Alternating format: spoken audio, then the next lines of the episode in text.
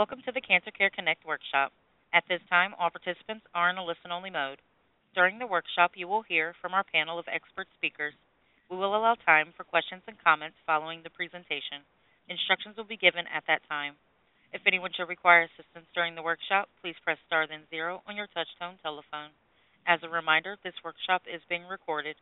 I would like to introduce your moderator for today's workshop, Dr. Carolyn Messner, Director of Education and Training at Cancer Care. Please go ahead.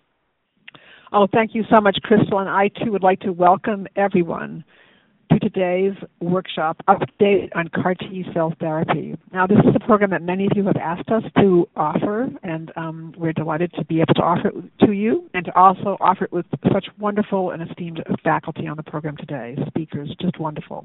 Today's program is a collaborative effort between Cancer Care and many other cancer organizations and it really is because of that collaboration and your interest in the program today that we have over 448 participants on the call today. So there's a lot of you on the call, and you come from all over the United States, from both rural, urban, and suburban areas. And we also have international participants from Australia, Canada, India, and the United Kingdom. So it's a bit of a global call as well. And um, Today's program is supported by Gilead, Novartis Oncology, and Celgene Corporation. I really want to thank them for their support of the program today. Um, know, we again have just wonderful speakers. I want to begin by introducing our first speaker. And our first speaker is Dr. John Leonard. Dr. Leonard is the Richard T. Silver Distinguished Professor of Hematology and Medical Oncology. He's Associate Dean for Clinical Research, Weill Cornell Medical College, Vice Chairman for Clinical Research, Weill Department of Medicine, He's Associate Director of Clinical Trials, Sandra and Edward Meyer Cancer Center at Weill Cornell Medicine, Attending Physician, Chief Lymphoma Service, New York Presbyterian, and Director of the Joint Clinical Trials Office, Weill Cornell Medicine and New York Presbyterian. Um, and Dr. Leonard, like all of our speakers, wears many hats, and we're delighted he's speaking on today's program. He's going to present an overview of CAR T cell therapy, understanding CARs or chimeric antigen receptors, and key questions to ask your healthcare team about CAR T cell therapy. It's my pleasure now to turn this program over to my esteemed colleague, Dr. Leonard.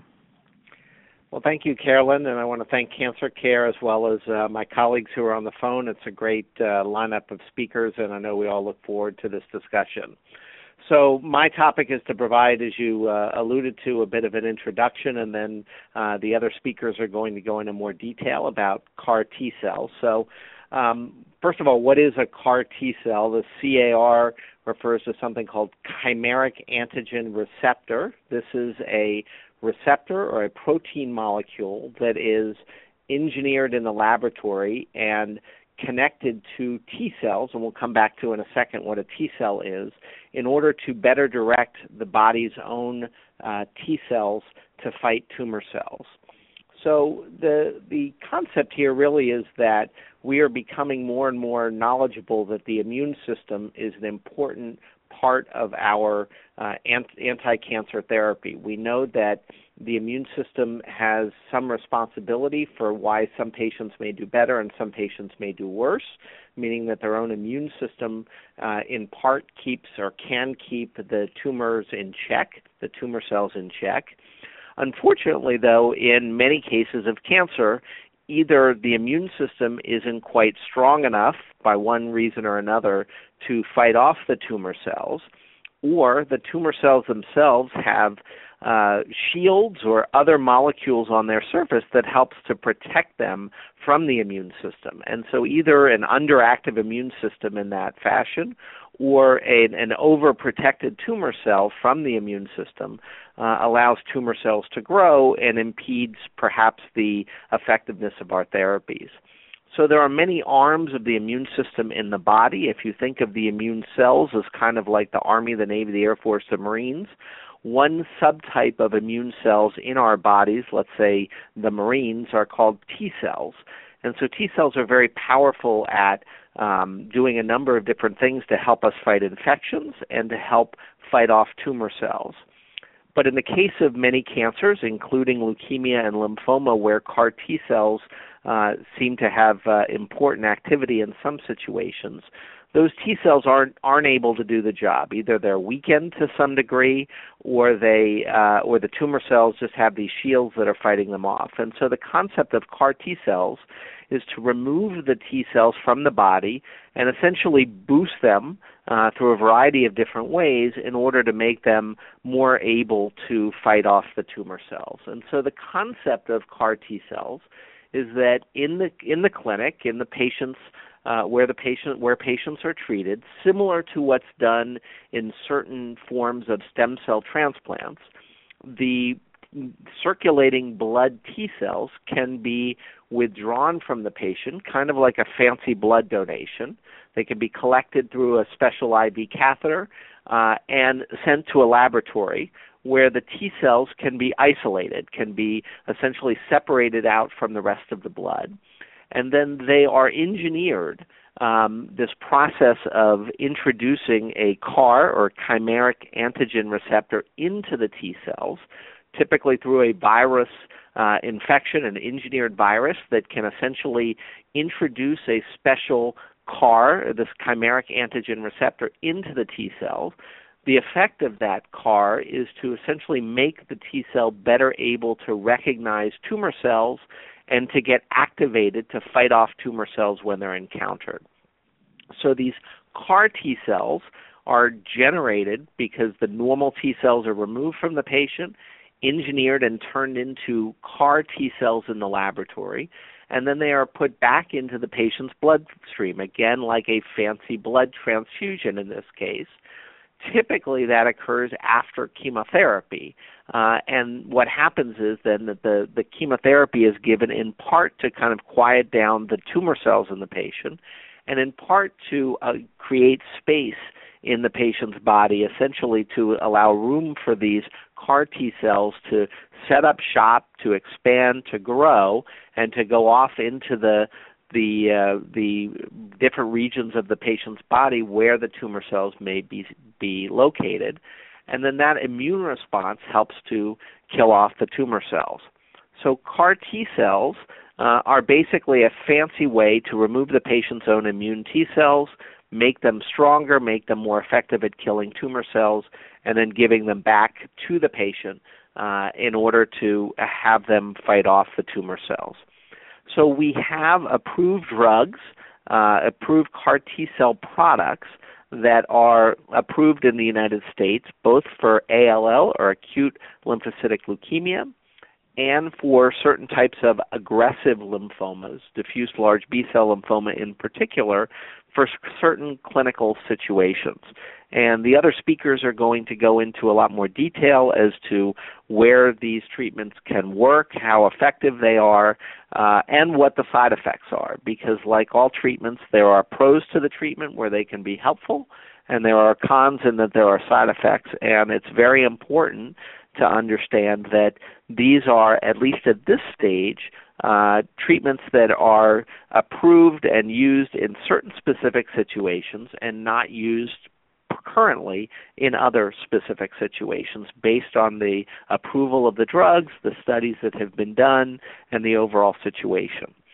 So I'm going to yield in just a second uh, to, uh, I believe Dr. Younes is the next speaker, and, and the other uh, speakers that will follow him additionally will talk about more of the specifics here. But just to highlight the issue of what you ask your healthcare team about CAR T cell therapy, and I think everyone is going to touch on aspects of this in a minute. But from the standpoint of many patients are interested in CAR T cells. They've heard about it, whether it's from this program, from reading the literature, for various things uh, that are out there, because this is an exciting new technology and treatment that's available. I think the most important thing right now to ask your physician, your uh, caregivers, uh, is really what situation you're dealing with. If you're dealing with leukemia and lymphoma, as well as there are clinical trials of CAR T cells in many other situations, I think you need to, as a good practice in any sort of cancer that one may be dealing with, understand what type of of uh, situation you're dealing with, what type of tumor that you have, and is a CAR T cell type of approach appropriate right now for your situation And if it is, or if it could be considered as an option, what are the pros and cons of this form of treatment versus other forms of treatment? Keeping in mind that for most people with leukemia and lymphoma, outside of clinical trials, this is not yet an approved option.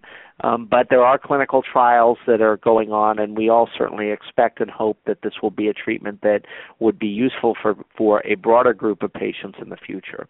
So I think with that, I'll stop right now and let uh, the next speaker go forward and again get into some more of the details. Well, thank you so much, Dr. Leonard, for really setting the stage for today's program. Thank you so much, and I know there'll be questions for you during the Q&A. And our next speaker is Dr. Anas Younes. Dr. Younes is Chief Lymphoma Service, Memorial Sloan Kettering Cancer Center, Professor of Medicine, Weill Cornell Medical College. And Dr. Younes is going to address when to consider CAR T cell therapy as a treatment choice and clinical trials for CAR T cell therapy. It's really now my great pleasure to turn the program over to uh, my esteemed colleague, Dr. Younes. Uh, hi, everyone. Um, so I will cover two um, uh, issues here. The first one is to when to consider CAR T cells as treatment of choice, and um, this comes to uh, the uh, FDA-approved uh, uh, indication for the two products that are now commercially available. Um, so for a non-Hodgkin lymphoma, there's specific indications that patients should have a one of the uh, following histologies, uh, depending on the, uh, the type of the commercial product, uh, but it should be diffuse large B-cell lymphoma, uh, transformed follicular lymphoma, or uh, primary mediastinal large cell lymphoma, at least for one of these products. in either case, they should have failed at least two prior regimens. So, in other words, if a patient had a standard R-CHOP chemotherapy for diffuse large B-cell lymphoma, and now the disease is coming back, they are not qualified for the commercial product at this point. They could still get CAR T cells on a clinical trial, but not the commercial product. There's another indication, which is probably outside the scope of this uh, discussion, is for uh, children and young adults uh, with uh, acute lymphoblastic uh, leukemia B cell type up to 25 years of age, but they can get it uh, at first relapse or in the setting of primary refractory disease. So this is the current indication, at least for commercial product. Um, there are multiple trials, though, that can capture different uh, clinical scenarios and also clinic different diseases within the lymphoid malignancies. So there are trials for multiple myeloma, uh, follicular lymphoma, um, uh, mantle cell lymphoma, um, uh, and even for solid tumors. And uh, those could be uh, in, in, in first, second line therapy in comparison with autologous transplant head-to-head randomized trials.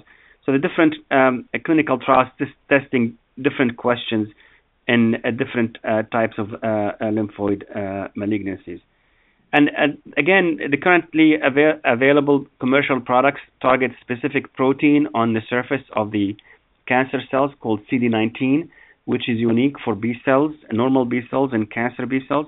But there are uh, additional um, investigational uh, uh, CAR T cell platforms targeting different proteins like CD22, BCMA, and there are also different uh, um, CAR T cells that are being tested in combination uh, with other products like immune checkpoint inhibitors or small molecules like ibrutinib. And there are different um, CAR T cells that are differently engineered to express different signaling molecules uh, or other uh, cytokines that may enhance the persistence of CAR T cells. So as you can see, there's a wide range of options within the clinical trials uh, that expected to either improve the efficacy and hopefully may decrease the side effects.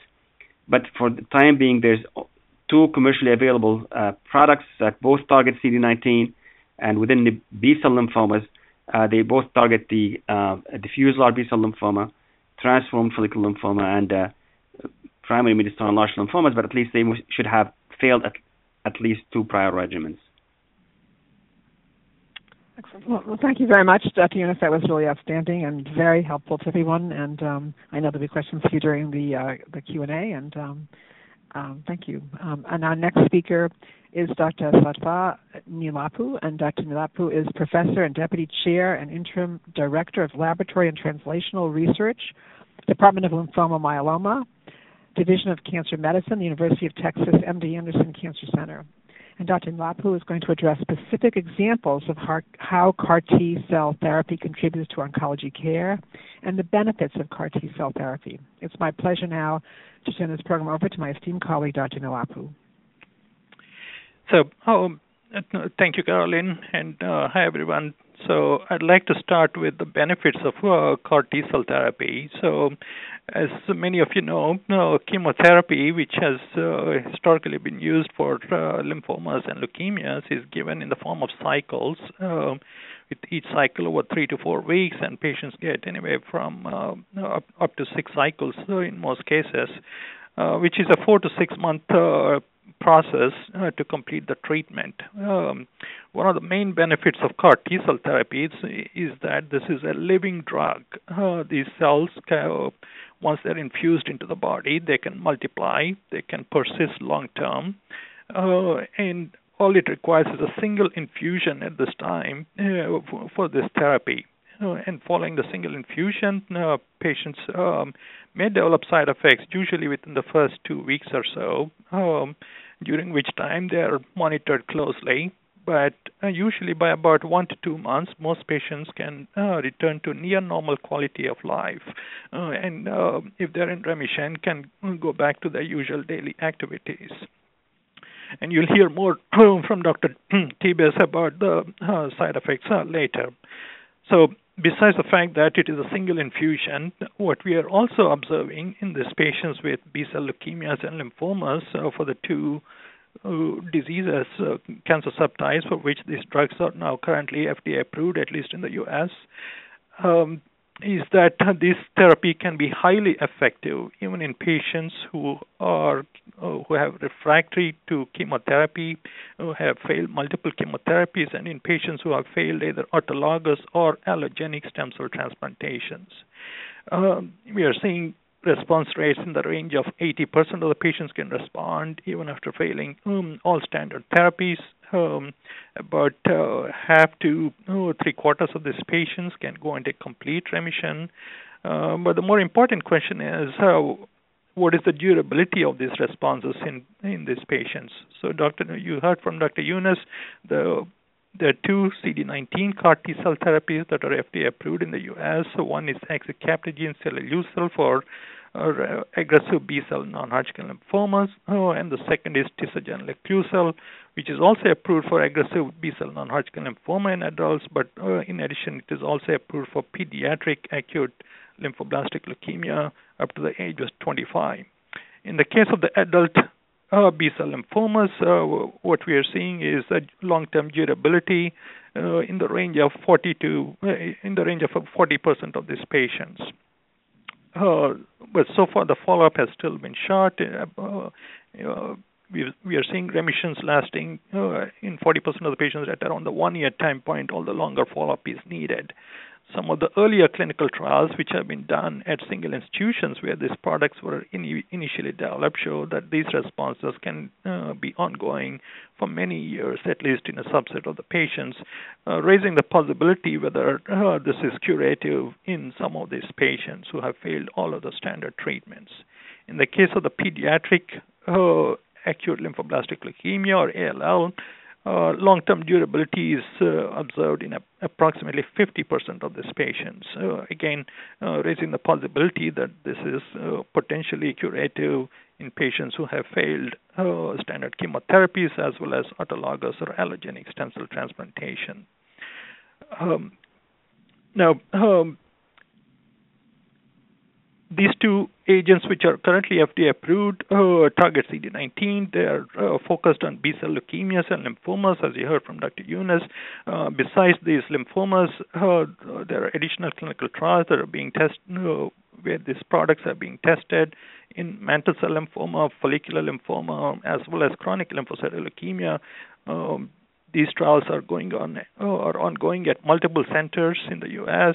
Um, uh, but in general, patients have to fail at least two to three lines of therapy to be eligible for these trials. Um, in the case of the CLL, uh, some of the early studies suggested that uh, this therapy uh, the long-term durability is is less effective compared to lymphomas or leukemias. But more recently, some of the uh, some studies that are being done in combination with ibrutinib, a, a small molecule uh, targeted therapy that is commonly used for the management of CLL, uh, can markedly enhance the efficacy of this therapy. So I think uh, at least in the case of CLL, if you're looking for a, a CAR T cell therapy option, um, uh, that's one particular combination which looks very promising. Uh, another thing that we are learning from this um, early trials is that one of the mechanisms why some patients relapse or progress after CD19 CAR T cell therapy is because the tumor cell loses the target, the CD19, and because of that reason, there are uh, what are called as bispecific CAR T cells, where we target uh, more than one, one, molecule at a time, such as CD19 and CD20 or CD19 and CD22 uh, simultaneously uh, to try and further improve the efficacy of this CAR T cell therapy. Now, so far, most of these trials have been used uh, have been using uh, autologous CAR T cell therapy, meaning we take the T cells from the patient, modify them genetically, and infuse it back. And that's a, a time-consuming process. On an average, it can take about three to four weeks to make a product for each uh, patient.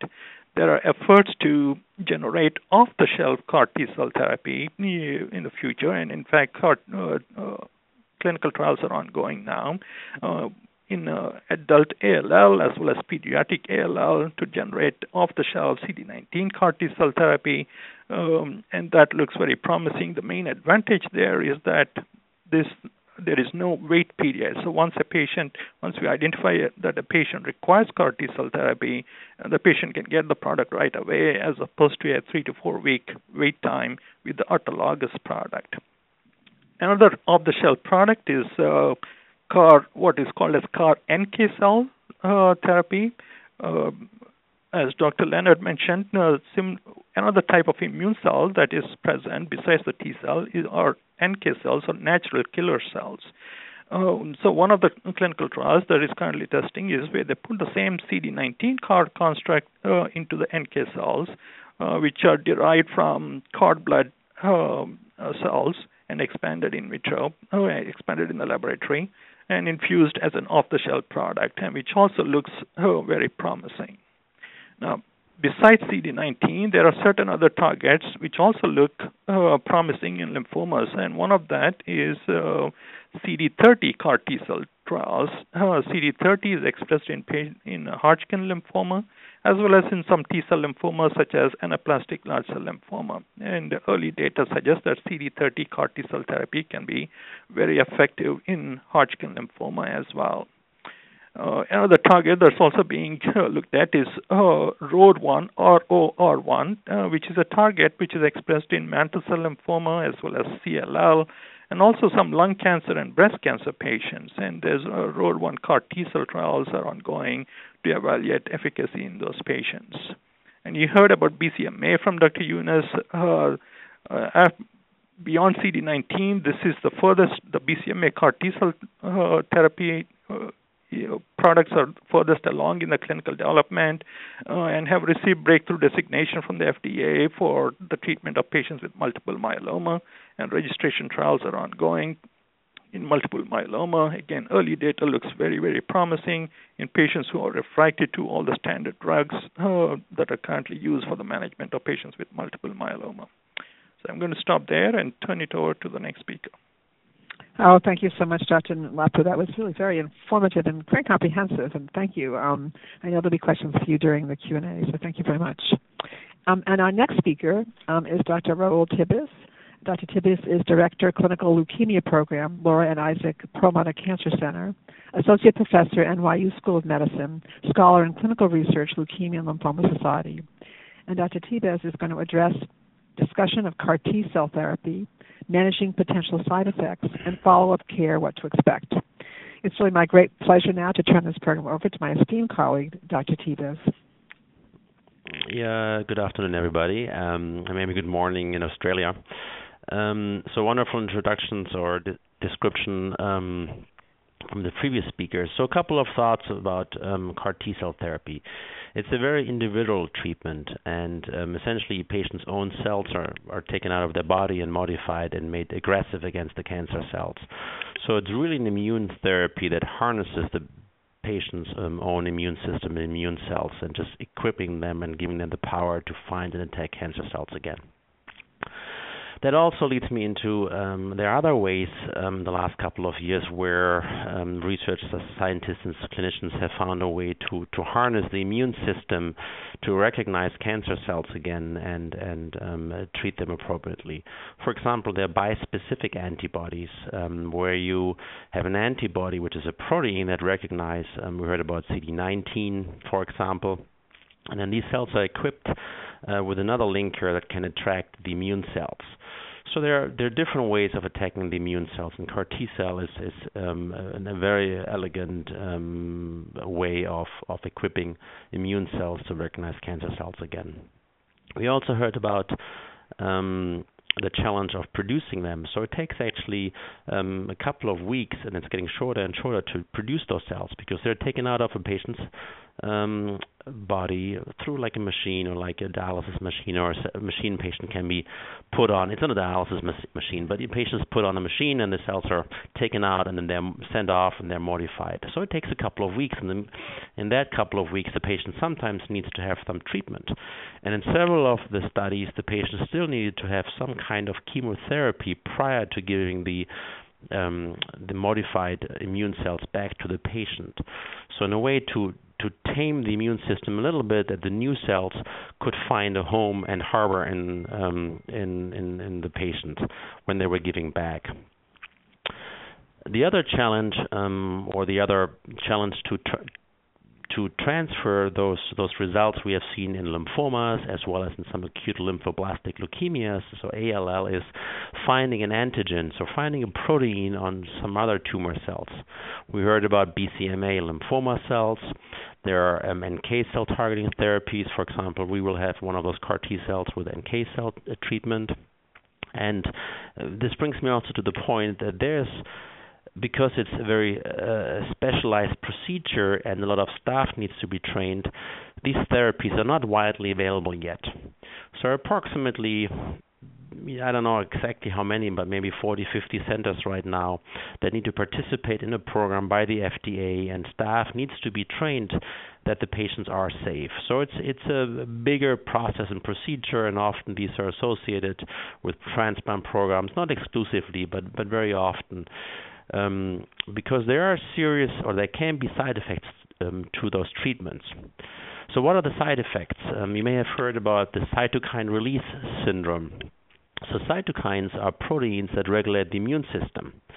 And some of the side effects for those CAR T cell treatments um, uh, patients can have fevers, they can have chills, flu-like symptoms, and these can be very severe, up to almost shock-like symptoms, and um, including neurological symptoms.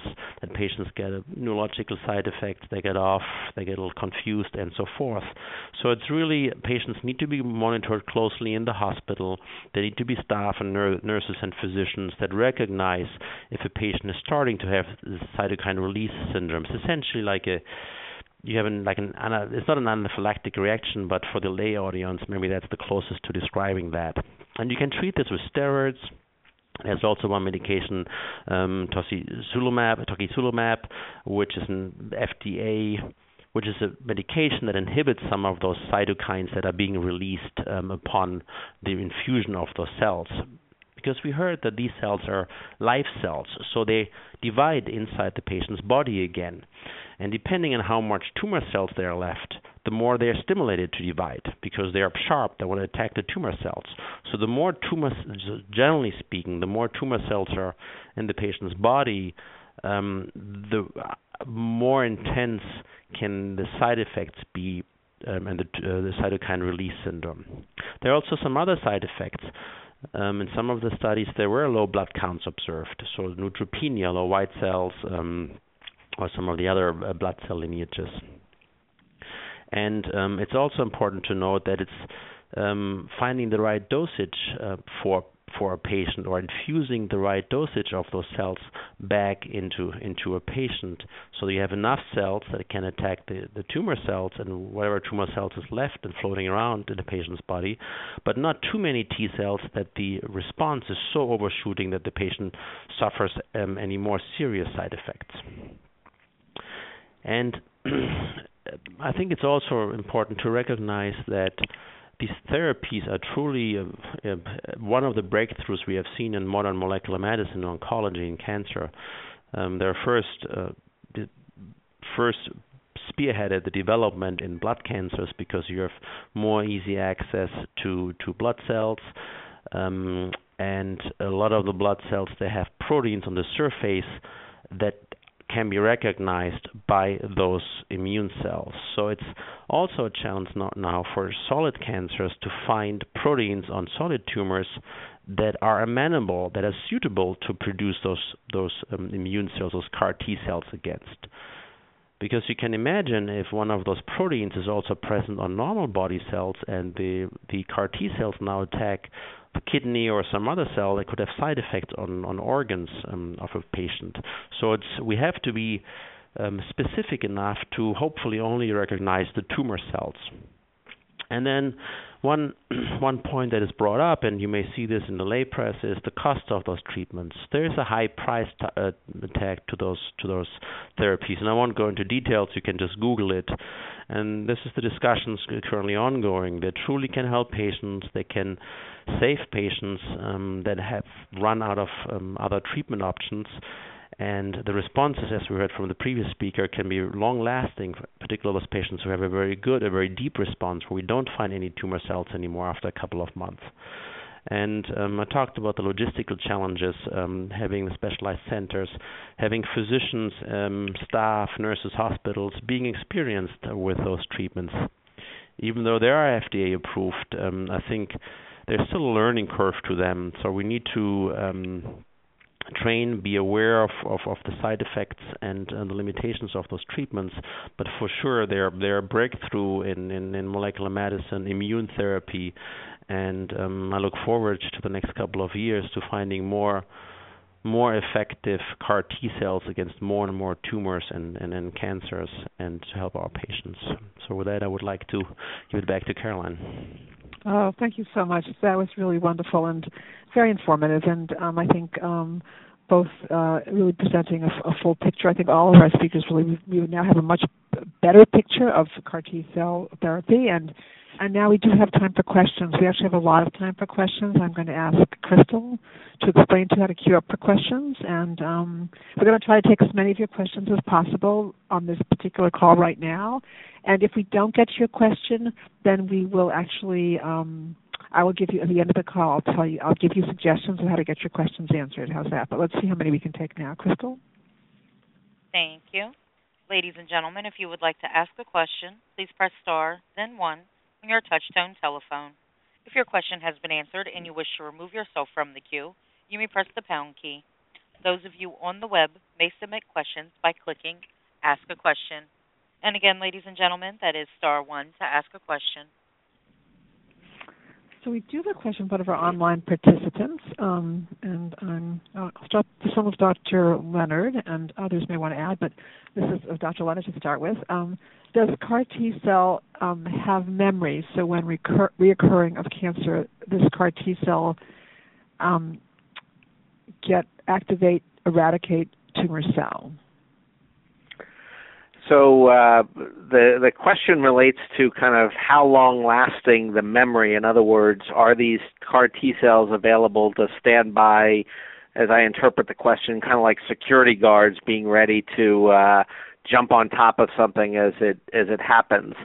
So it, it's important to keep in mind that the currently available CAR T cells are really directed against um, one target, meaning uh, generally what's called CD19, a protein on the surface of B cells, which are the tumor cells uh, in certain types of lymphocytic leukemia and certain types of B cell lymphomas. So, um, to the extent that um, they are targeting those diseases, they're not they're not fighting really against other cancers. The other aspect of this is really how long lasting the T cell effect is. And there is a lot of ongoing research um, relating to okay, you infuse the T cells into the patient. Um, in some patients, those T cells may grow and multiply and set up shop and be there for a long period of time. And in other patients, they may kind of peter out and not set up shop and kind of fade away. And to some extent, the efficacy of the treatment correlates with how long the T cells go and how much they multiply. So that is turning into be a very important factor. There are lots of things that figure into that, but suffice it to say that the clinical trials that are going on and the research that are going on are really in part focused on trying to make that T cell effect um, as strong as possible, although not being too strong so that the patient has these difficult side effects, and being long lasting as possible so that the tumor can be, go into remission and stay into remission, obviously, for as long a period of time as is, uh, can be achieved. Excellent. Thank you. And does anyone want to add to that question? Yeah, this is uh, Anas Younes. So persistence is important, but uh, sometimes tumor cells may outsmart the uh, CAR T cells by losing the target, which is in this example CD19. So uh, so persistence is important, but is not uh, doesn't answer all the questions, unfortunately. Excellent.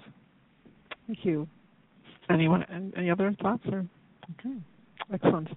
So another question. Um, and um, actually, I was going to give this question to Dr. Younes. Actually, so, um, what percentage of T cells need to be extracted from the patient to be enough to be worked on in the lab? Not percentage. It's uh, it's it's amount of uh, T cells that you can generate by expanding them and infuse them back to the patients. So we're talking about millions of cells usually that we infuse back uh, to the patients. There's the failure rate is really not not high.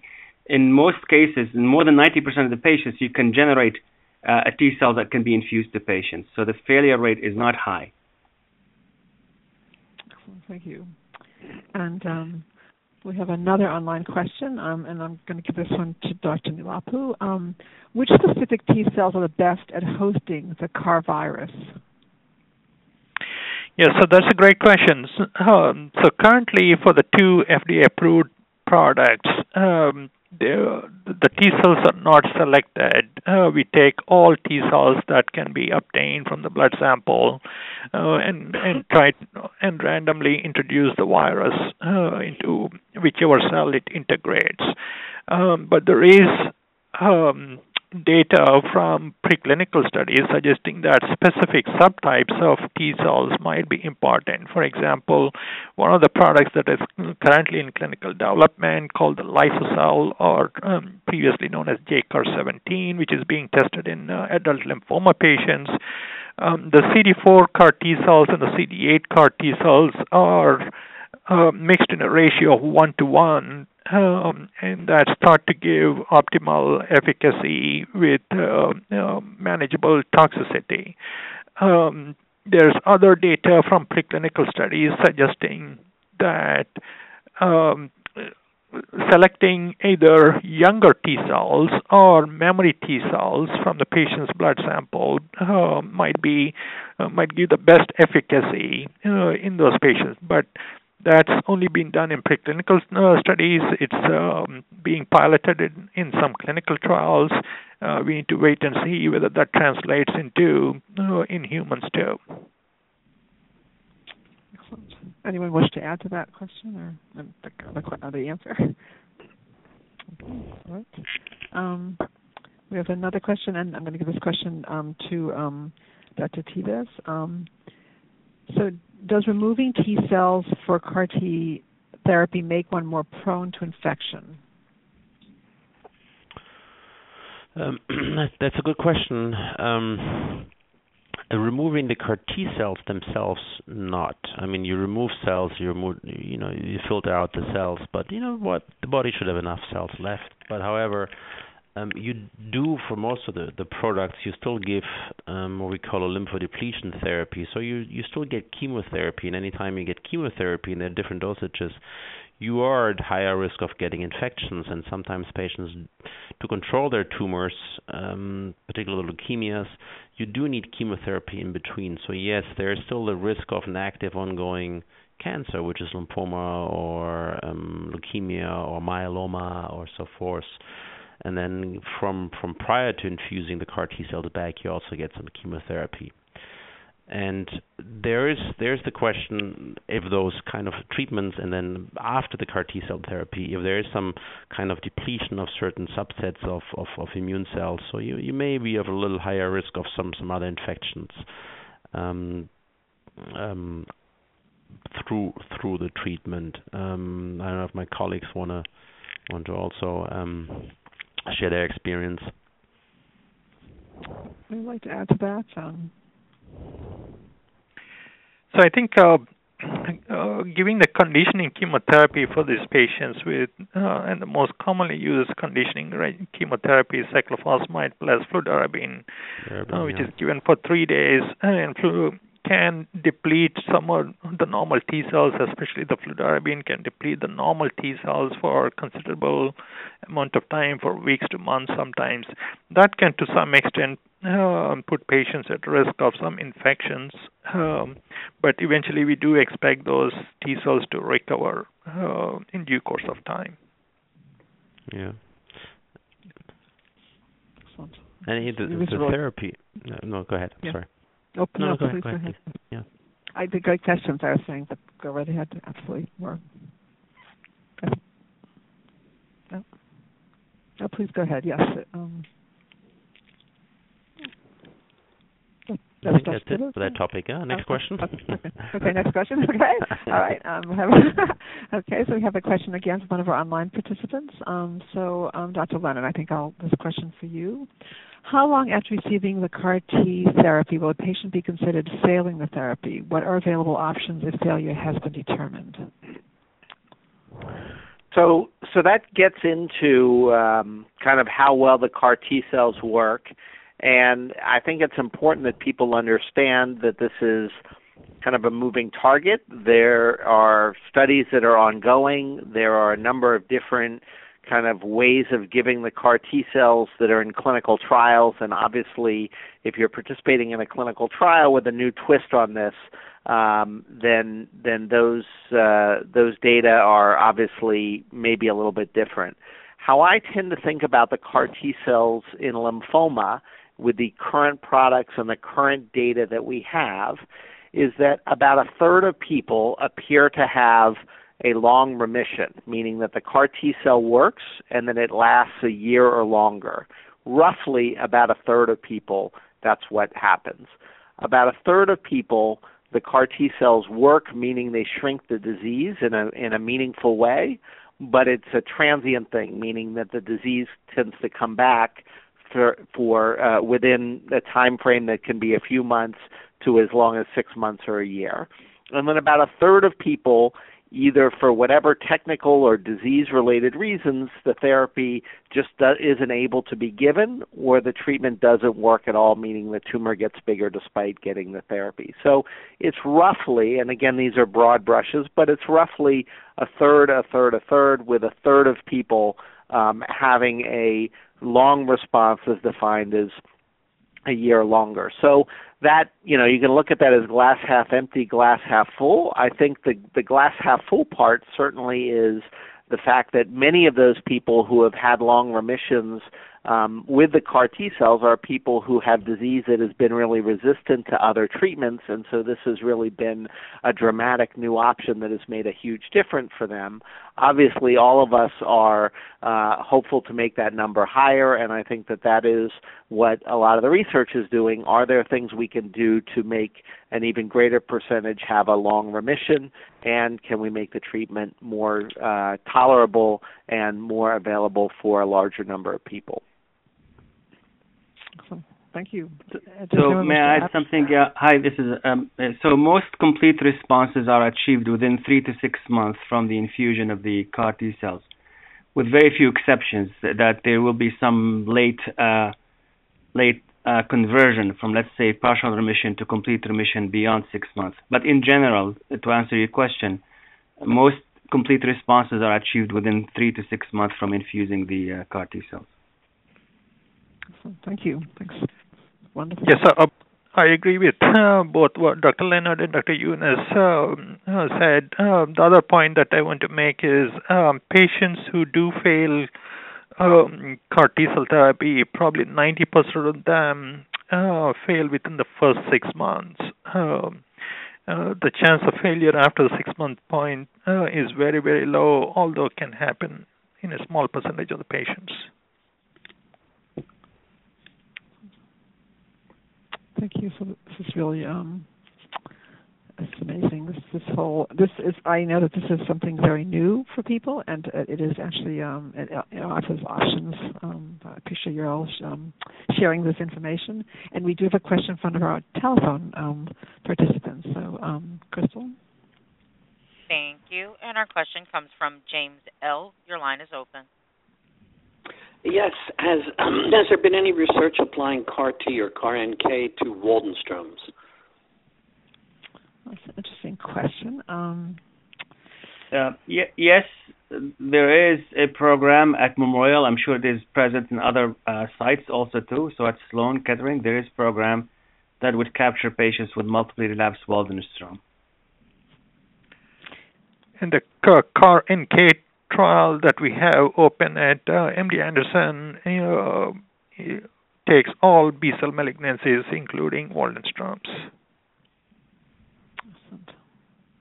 and actually, we for everyone just to know, because in case there are other people with Waldenstrom's on the call, we are doing a program on Waldenstrom's, um, just update um, progress, and it's on Wednesday, June 27th. Um, actually, so this week, actually, um, and a little earlier in the day, 1:30 to 2:30 p.m. Eastern time. So for those of you who want to tune in, and um, we'll be sure to include this as a topic as well because this is, sounds like it's an important issue. Excellent question. Thank you. Um, and um, we have a, another question from our online participant. Um, and um, I'd like to give this question to Dr. Younes. Um, what factor does age play with using Yescarta for relapsed large B cell lymphoma? I'm sorry, I didn't hear the first part of the, the question. Oh, what factor does age play with using yeah. Yescarta for relapsed large B cell lymphoma? So, good question. This is a learning curve. Currently, there is really no age upper age limit for receiving CAR T cell therapy. So basically, the patient has to be physically fit, meet certain criteria, good organ functions, heart, kidney, liver, and so forth. But if they meet these criteria right now, the uh, the age not that major factor, which used to be a more important factor for standard classical autologous and allogeneic transplant. That's excellent to hear. Anyone else want to comment on that? That's really so um, I agree. So there's currently none of the CAR T cell therapy products or the trials uh, restrict based on age uh, for lymphoma. Um, the oldest patient that we've treated was, uh, with Yescarta is uh, was 77 uh, years old, um, and, and there's currently uh, no data to suggest that uh, the toxicity would be any different between the young and the old, um, as long as their organ function is comparable. So let me just add to be clear here that the patients in the 80s also been treated successfully with CAR T cell therapy. This is really quite amazing. That's really. Um, do you want to comment on that? How is um, just because it is a, a, a bit uh, transformative in terms of clinical trial participation, or is it actually?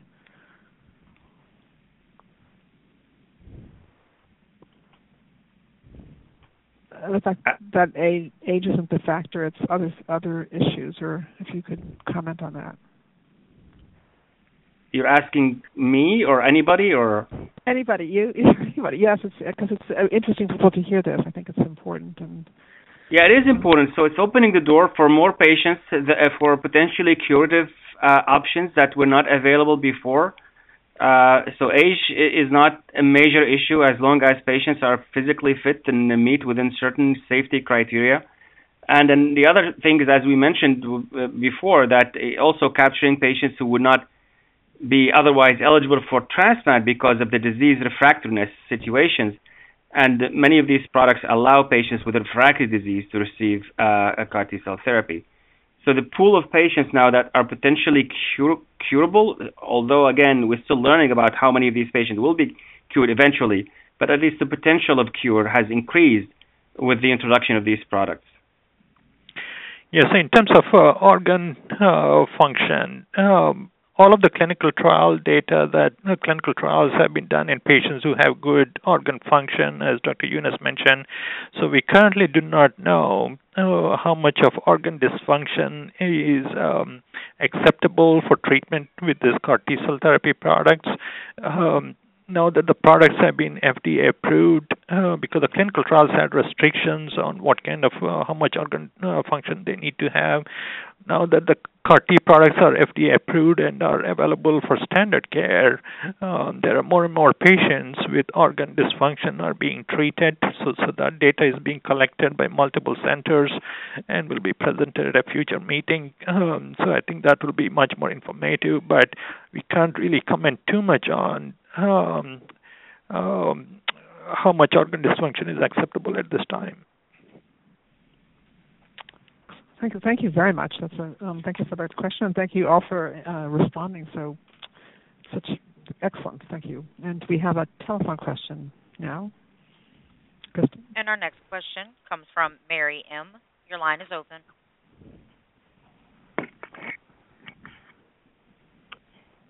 Hello. Please check the. Oh, hi, Your Mary. line is open, ma'am. Hello. Are you talking to me? Yes. Would you like to ask a question? Did you? Yes. I wondered if the CAR T cell is if they foresee it being used with leiomyosarcoma. One question. Um, thank Well, you for that that's a- question, Mary. Yeah, that's a that's a good question, and this is the this is the the question or the issue that um, we need to find an appropriate um, protein on tumor cells that is specific enough that it for the tumor cells, meaning that it doesn't is not expressed or it's not occurring on or in too high amounts on normal body cells because those CAR T cells they can turn around and they can attack in a way like an autoimmune disease or you know if you have if you have the the same protein you find on all the other cells on the heart or for example or some some other organs the cells can attack the organs of the of the patient. So there's we have to find something specific and that will be the next challenge in developing of of CAR T cells for solid cancers and for some other diseases and trying to find what is specific enough so we can prime or we can we can um, train those CAR T cells um, against the tumor. And for solid cancers, um, and uh, sometimes it's a little easier at the beginning for, for blood cancers because um, those CAR T cells, those T cells, they float around, and the lymphoma cells, the leukemia cells, they're in the bloodstream, they're in the lymph nodes, they're in the bone marrow. And sometimes in solid cancers, you have larger solid tumors, and the penetration and, and those CAR T cells getting into the tumor and getting to the last little tumor cell in the in the center of it. Um, I think um, we have to see how how those um, will work. So, but theoretically, it's possible, and um, and there are there are developments in a lot of different cancers right now, including solid cancers.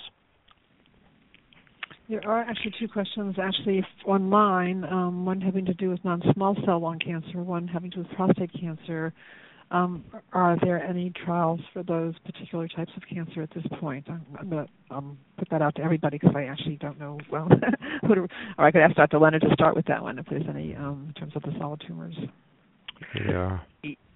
Yes, there are there are studies at uh, a few different locations looking at CAR T cells in in solid tumors. I would say that those data are quite early, um, and they're, the data are not you know the the clinical trials are not quite as widespread as what you see in in lymphoma.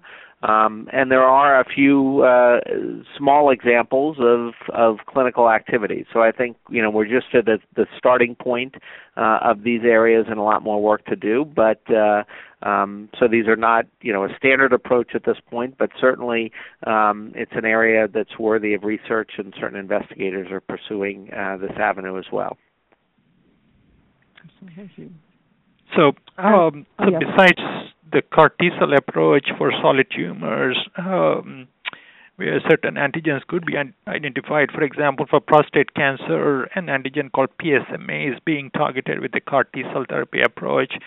But one of the approaches that's being used in solid tumors is this uh, is this uh, different form of T cell uh, gene therapy called TCR T cell therapy, uh, where instead of putting a CAR molecule, we put the T cell receptor uh, to target uh, certain abnormally expressed proteins in those tumor cells uh, to get around the fact that uh, you don't want to target antigens that are expressed on tumor and also normal tissues. So, for example, for the earlier question about leiomyosarcoma, uh, so there is a target called NY-ESO-1, uh, which is being uh, explored in a TCRT trial.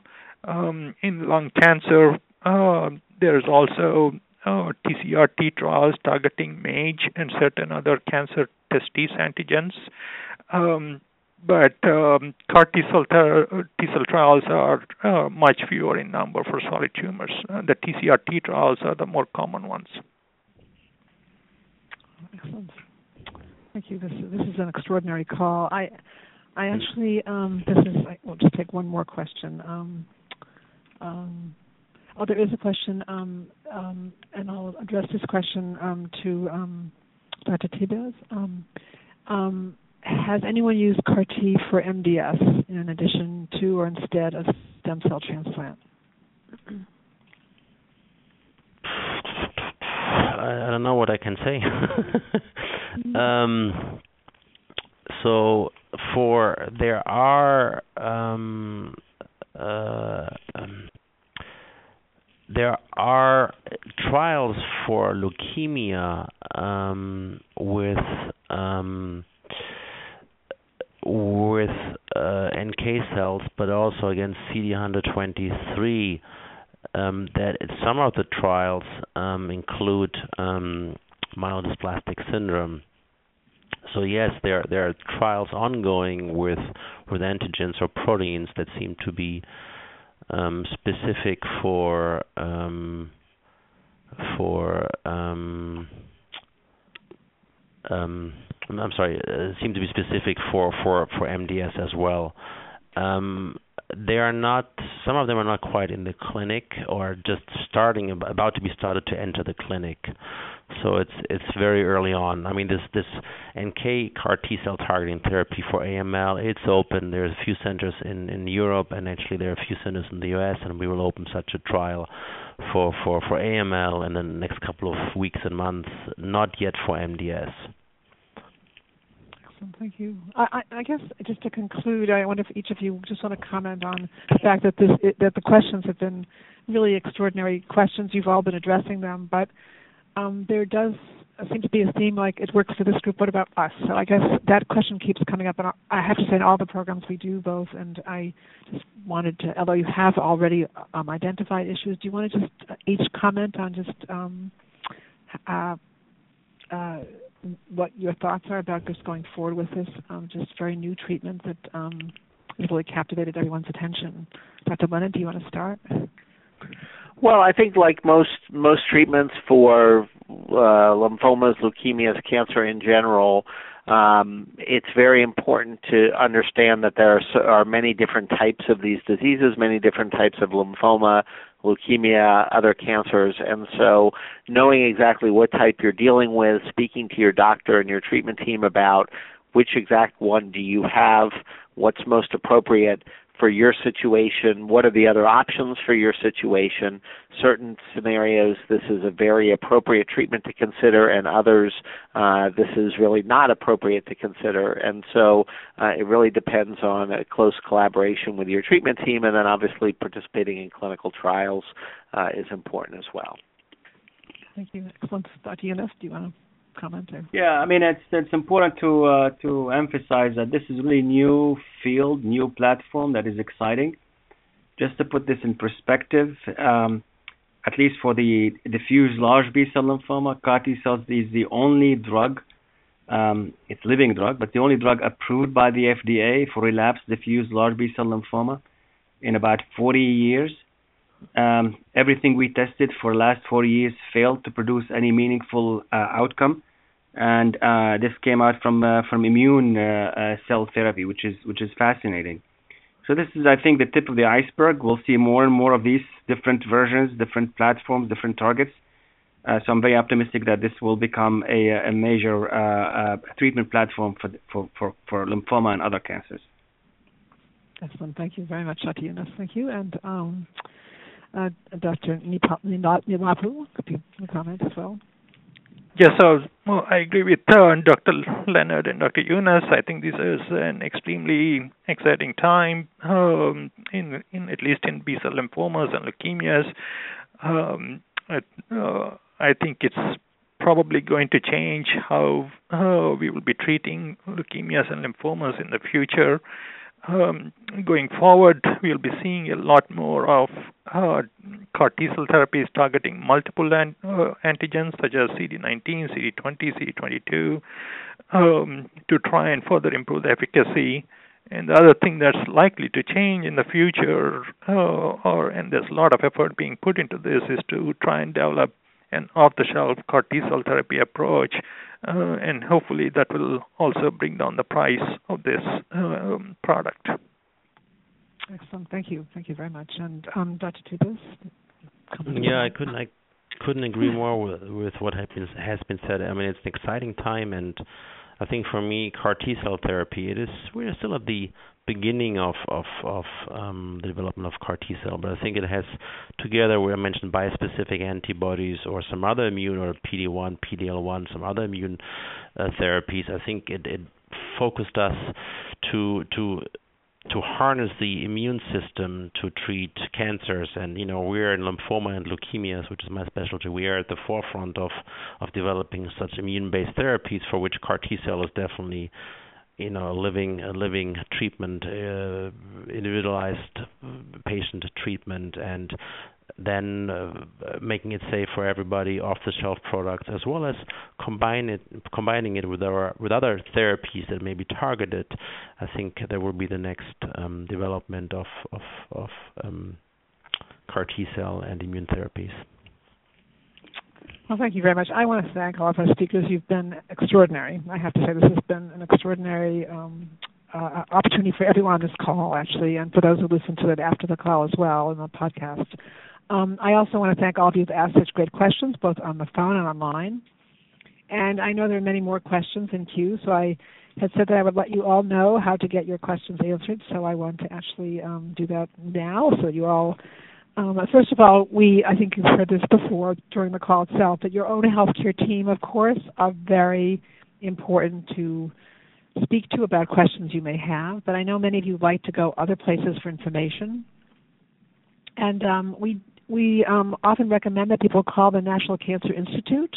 They have an 800 number, 1 800 422 6237 or for those of you both in this country and internationally who prefer to use websites, it's uh, www.cancer.gov. They have a live chat feature, which is very popular to everyone. You can post your question, and the information specialist will get you a tremendous amount of information. In addition, because we've really been talking about some of the blood cancers, I would say that uh, the Leukemia Lymphoma Society, as well as the Lymphoma Research Foundation, are wonderful places for you to get information as well, because they're just they they obviously that's their specialty area, um, and so I think I would definitely um, and we will when you get your evaluation after today's program, you will be getting all the resources that we've mentioned during the call, um, and any others that we think of after the call that would be really helpful for you to have. Um, and um, you know, most importantly, we don't want anyone to feel when you're leaving this call that you're alone. So, for those of you who might like to speak with an oncology social worker, um, Cancer Care offers a host of services to you, and I just want to go over those with you. Um, we offer uh, financial assistance um, and a copay foundation as well. Um, we also and practical assistance. Um, we also offer counseling services, a chance to talk with one of our trained oncology social workers about your experience in living with cancer, living, wondering about what to do with your treatments and things like that. Um, we are not a medical staff here. We are oncology social workers, but we can help to connect you and help you even to form some of your questions. Also, some of you may be concerned about how to deal with your um, cancers while um, working, while talk, how do you talk to your children, Um, how do you think about it with yourself? Um, so all those kinds of questions are open for you to talk to our staff about um, and, and many others. We also have support groups on the telephone and online the online support groups, we have about 120 of them, and they are very popular to people throughout the world as well as in different time zones because it does not require, they don't occur in real time. They actually, um, I mean, you can you can post any time of the day. So unlike a telephone uh, conference call, which has a particular time, or a telephone support group, it's a particular time of the day. The online support groups, you can post any time you wish. Um, so, um, and for those, you can just go to our website, www.cancercare.org, or you can call Cancer Care at 1 800 813 4673. Um, again, as we conclude today, I would not want any one of you to feel alone. Um, you've gotten a lot of information today. Um, the program, I should say, will be available um, on replay on the website as a podcast. Um, so give it about two days, and it'll be up, and you can listen to it again, share it with friends and it'll be up for at least a year, if not longer, and it will also be on telephone replay. So again, I want to thank you all for your participation today, and I want to wish you all a very fine day. Thank you all. Ladies and gentlemen, thank you for your participation. This concludes the workshop, and you may now disconnect. Everyone have a great day.